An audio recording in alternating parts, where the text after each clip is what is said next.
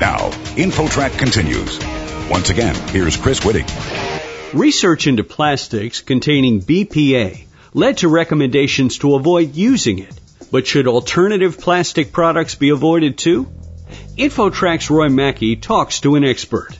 Roy? Thank you, Chris. Our guest is geneticist Dr. Patricia Hunt of Washington State University. Dr. Hunt, perhaps some people are not familiar with this issue of BPA and the health concerns about it. So just to start out, can you give us kind of a primer of this issue and why BPA is such a concern? BPA is what I think of as the poster child for these types of chemicals that are called endocrine disruptors because they can interfere with our body's hormones. And so these chemicals have raised concern, but BPA in particular has been studied a lot. And so all of the data that's amassed from the many studies of BPA have led to the conclusion that BPA creates some adverse effects, especially on the developing fetus and the developing brain. So in your most recent research, some odd things caught your attention, and they eventually raised some really big red flags. Tell us about that. Well, it's kind of a deja vu experience for us because 20 years ago, we stumbled upon a BPA effect in the course of our studies. And we happened to be studying eggs using the mouse as our model. And all of a sudden, all of the eggs from our control females started to look very strange. And we later determined that this was a result of BPA exposure to our animals.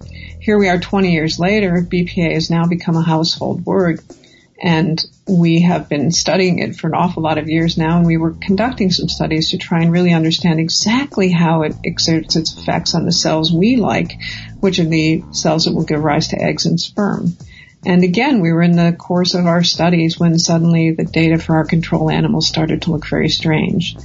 This time, it was replacement bisphenols, those bisphenols that have been created so that we can make BPA-free products. What percentage of us do have detectable levels of BPAs, and I guess now maybe non-BPAs too, in our systems? You know, I would say that we are all exposed on a daily basis, and I really don't think we have unexposed people in the population. It's just too prevalent. Once it has been consumed, can the body eventually flush that out, or is it there for good?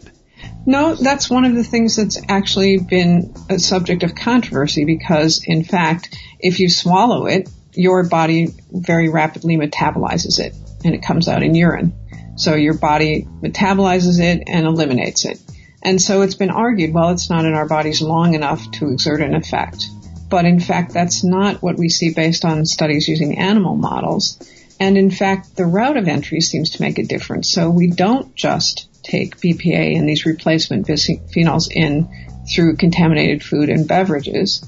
We actually can take it in through our skin. We can inhale it. So those pressure-printed receipts we all deal with on a daily basis and handle, those have a matrix that contains BPA or a replacement bisphenol. And we know that the skin transdermal delivery is an effective way of taking hormones into the system because this is how we deliver hormone replacement therapy for menopausal women. Estrogen patches that go through the skin. I know we touched on this a bit, but can you just talk a little more about the potential health effects of all of these hormonal changes? Because it's actually a multifaceted thing, right? Yes, it is. And it's actually interesting because it depends on the developmental stage of exposure, and it depends on exactly where you're looking and what you're looking for. So what we know is that the developing fetus is particularly vulnerable to the effects of these types of chemicals, and newborns and adolescents, anyone with a developing brain. But it doesn't mean that adults aren't affected as well. In fact, there was just a study published last week looking at insulin secretion and BPA and suggesting that BPA exposure may set us up for a pre-diabetic type of condition. Our guest on InfoTrack is Dr. Patricia Hunt from Washington State University, and we're discussing her research that's examining BPA in plastics and finding that the alternatives to BPA maybe aren't any better. So what role do you believe government regulation should play in all of this? I think you're hitting on what right now is the key problem for us. I think most Americans think that our government protects us, and if these chemicals are dangerous, certainly they wouldn't be in our environment. But in fact, our ability to assess the risk that these chemicals pose is actually very limited, and the tools we use are quite outdated. So it takes a long time, and it's very costly to actually examine the effects of these chemicals. And quite frankly, the regulatory agencies simply can't keep up with the new chemicals that are constantly coming on the market. So parents have known for a long time to look for BPA-free products, especially for their small children. But what advice do you have for consumers and especially parents?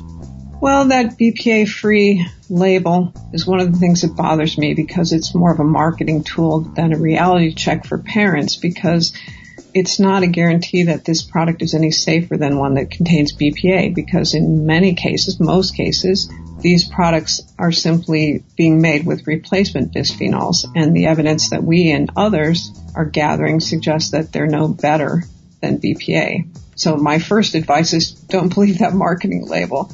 But the other thing that I would advise is, you know, we think of plastics as things that have permanence in our life.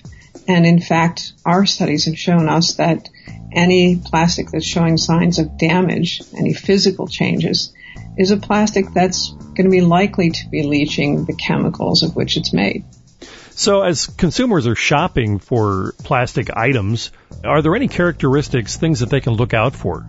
You know, I think consumers think they can look for the recycling codes and actually know which plastics are safer than others. And to a certain extent, this is true because some are better than others.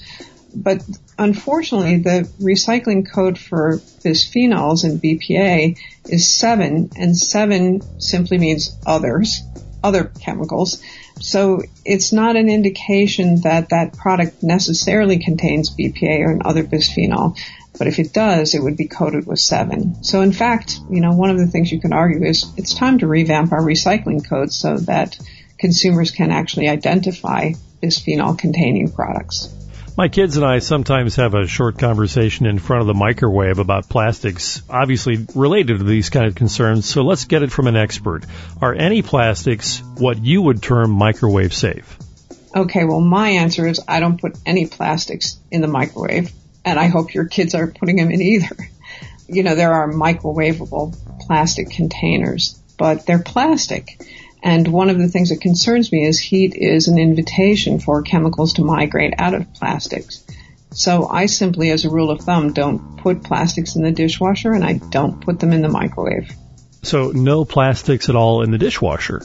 Yes, you know, again, it's that repeated use of strong detergents and heat, which is going to invite chemicals to migrate out of plastic.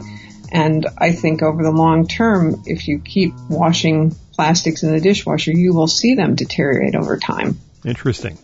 Any final thoughts that you'd like to have anyone learn from your research?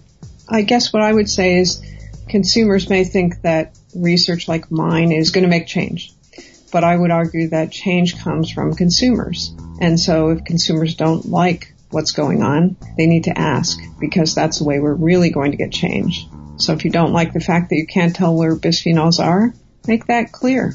You know, if you don't like the fact that you don't know what products contain bisphenols, like your canned fruits and vegetables, you should also make that clear, because consumers get what consumers ask for. So canned items, do they contain these compounds still today? Yes, sadly they do. So this is also part of the BPA-free marketing strategy, because, you know, there's a resin lining that coats the inside of food and beverage containers. Next time you pop a can of Coke open, you can stick your finger down in there and feel the nice plastic resin along the inside of the container. And what those resin coatings do depends a lot on what types of food these containers have. So, for instance, something that's oily or greasy like a spaghetti sauce is going to tend to pull more of these chemicals out of the resin and into the canned foods. In many cases, these cans have BPA-free labels on them. But unfortunately, as with other plastic products, these are likely to simply be replacement bisphenols that have been put in place of BPA, but are not necessarily going to be any different than BPA in terms of how they act in our bodies. That's certainly eye-opening research. Dr. Patricia Hunt from Washington State University, thank you very much for joining us today. Thank you. For InfoTrack, I'm Roy Mackey. You're listening to InfoTrack, a production of Syndication Networks.